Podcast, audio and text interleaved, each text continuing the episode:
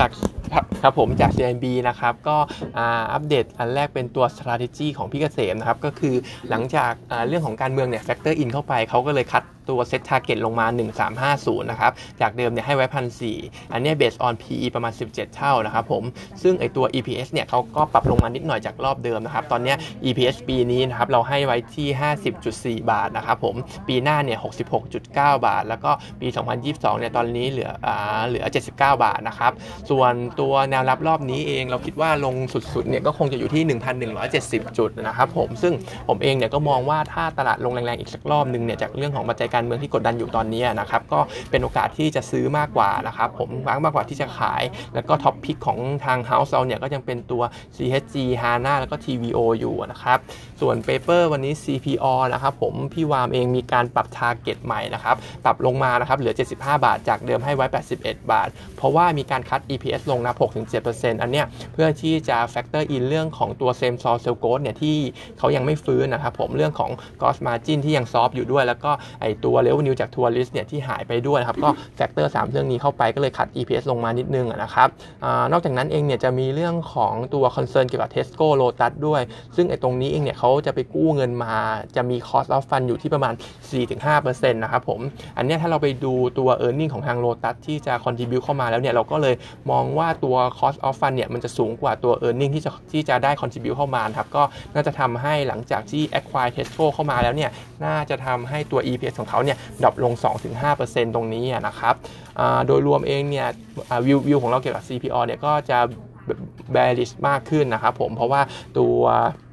เพราะว่าตัวโควิดเนี่ยมันมันยืดเยื้อนะครับ แต่ว่าหลาย ๆ เรื่องเนี่ยทั้งเรื่องของเทสโก้ด้วยเราก็มองว่า factor in ไปแล้วนะครับผมพวก negative พวกนี้ก็คิดว่านะเลเวลปัจจุบันราคาหุ้นเนี่ยน่าจะเป็นโอกาสเข้าซื้อมากกว่านะครับเพราะว่าตอนนี้เองเนี่ยมันอยู่ที่ระดับต่ำสุดในรอบ 4 ปีนะครับระดับราคาของ CPALL แล้วก็ตอนนี้ valuation อยู่ที่ 24.4 เท่าด้วยก็คิดว่าถูกมากแล้วนะครับผมก็ target ของเราอยู่ที่ 75 บาทนะครับตัว 3Q Preview เองเนี่ย net profit เราทำนะครับ4,000 ล้านบวกได้ 37% Q on Q แต่ว่า year on year เนี่ยยังติดลบอยู่ 29%นะครับผม แล้วก็มองว่าไอตัว negative year on year เนี่ยจะจะจะดำเนินต่อไปจนถึงในช่วงของ quarter 1 ปีหน้าเลยนะครับ ส่วน same store sales growth เองเนี่ยยังติดลบเยอะอยู่นะครับ คิดว่า quarter 3 น่าจะลบ 13.5%ซึ่งกว่าจะมองเห็นเป็นเลขบวกสำหรับ same store sales growth เนี่ยต้องรอไปจนถึงช่วง quarter 2 ปีหน้านะครับ ซึ่งตอนนั้นเนี่ยอาจจะเทียบ year on year กับฐานที่ต่ำในของปีนี้นะครับ ส่วนค้าปลีกอีกตัวที่เชียร์หน่อยนะครับผมก็เป็นตัวของ CRC นะครับเพราะว่าตัวนี้ราคาหุ้นลงมาเยอะเหมือนกันนะครับระดับราคาที่ต่ำกว่า 25 บาทตรงนี้เรามองว่า downside ค่อนข้างต่ำแล้วนะครับผมเพราะว่า ถ้าไปดูตัวพื้นฐานเนี่ยมันก็ไม่ได้ยังไม่ได้เปลี่ยนอะไรมากมายนะครับ แต่ว่าในระยะสั้นสำหรับ CRC เนี่ยงบ quarter สาม quarter สี่เนี่ยมันก็จะยังไม่ค่อยดีอยู่นะครับยังอยู่ในเลเวลที่ค่อนข้างต่ำแต่ว่ามองว่าพอปีหน้าเนี่ยวันเมื่อเมื่อวัคซีนเนี่ยมันมันเริ่มมันเริ่มมันเริ่มกระจายออกมานะครับตัวนี้น่าจะเป็นค้าปลีกที่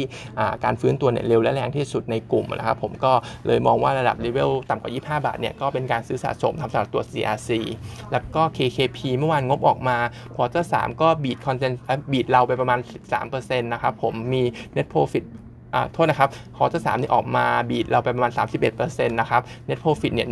1,350 ล้านนะครับ ติดลบ 16% year on year ที่ทำได้ดีเนี่ย ก็มาจากเรื่องของการที่เขายังปล่อยกู้แบบค่อนข้าง aggressive นะครับ ก็เลยทำให้ loan growth เนี่ย โตนะครับผม net interest margin ก็โตด้วย รวมไปถึงตัวยอดขาดทุนจากการขายรถยึดทอดตลาดเนี่ย มันก็น้อยลงนะครับ เพราะว่า transaction ช่วงที่ผ่านมามันมันน้อยลงแล้วก็ราคารถมือ2เนี่ยมันไม่ได้ตกมากนะครับตัวของ NPL เนี่ยอาจจะเห็นว่า drop ลงมาเหลือ 2.9%นะนะครับแต่ว่าเราไม่ได้ตื่นเต้นกับเรื่องนี้เท่าไหร่ เพราะว่ามัน drop มาจากเรื่องของมาตรการพวกพักชำระหนี้ freeze freeze state ต่างๆนะครับผมก็ drop มาจากมาตรการช่วยเหลือก็เราก็เลยไม่ได้ตื่นเต้นมากนะครับไอตัวงบที่ออกมาดีตัวเลขต่างๆที่ออกมาดีเนี่ยเรามองว่าเป็นแค่ short term ในช่วง quarter สามเท่านั้นนะครับผมคิดว่า quarter สี่เป็นต้นไปเนี่ยน่าจะ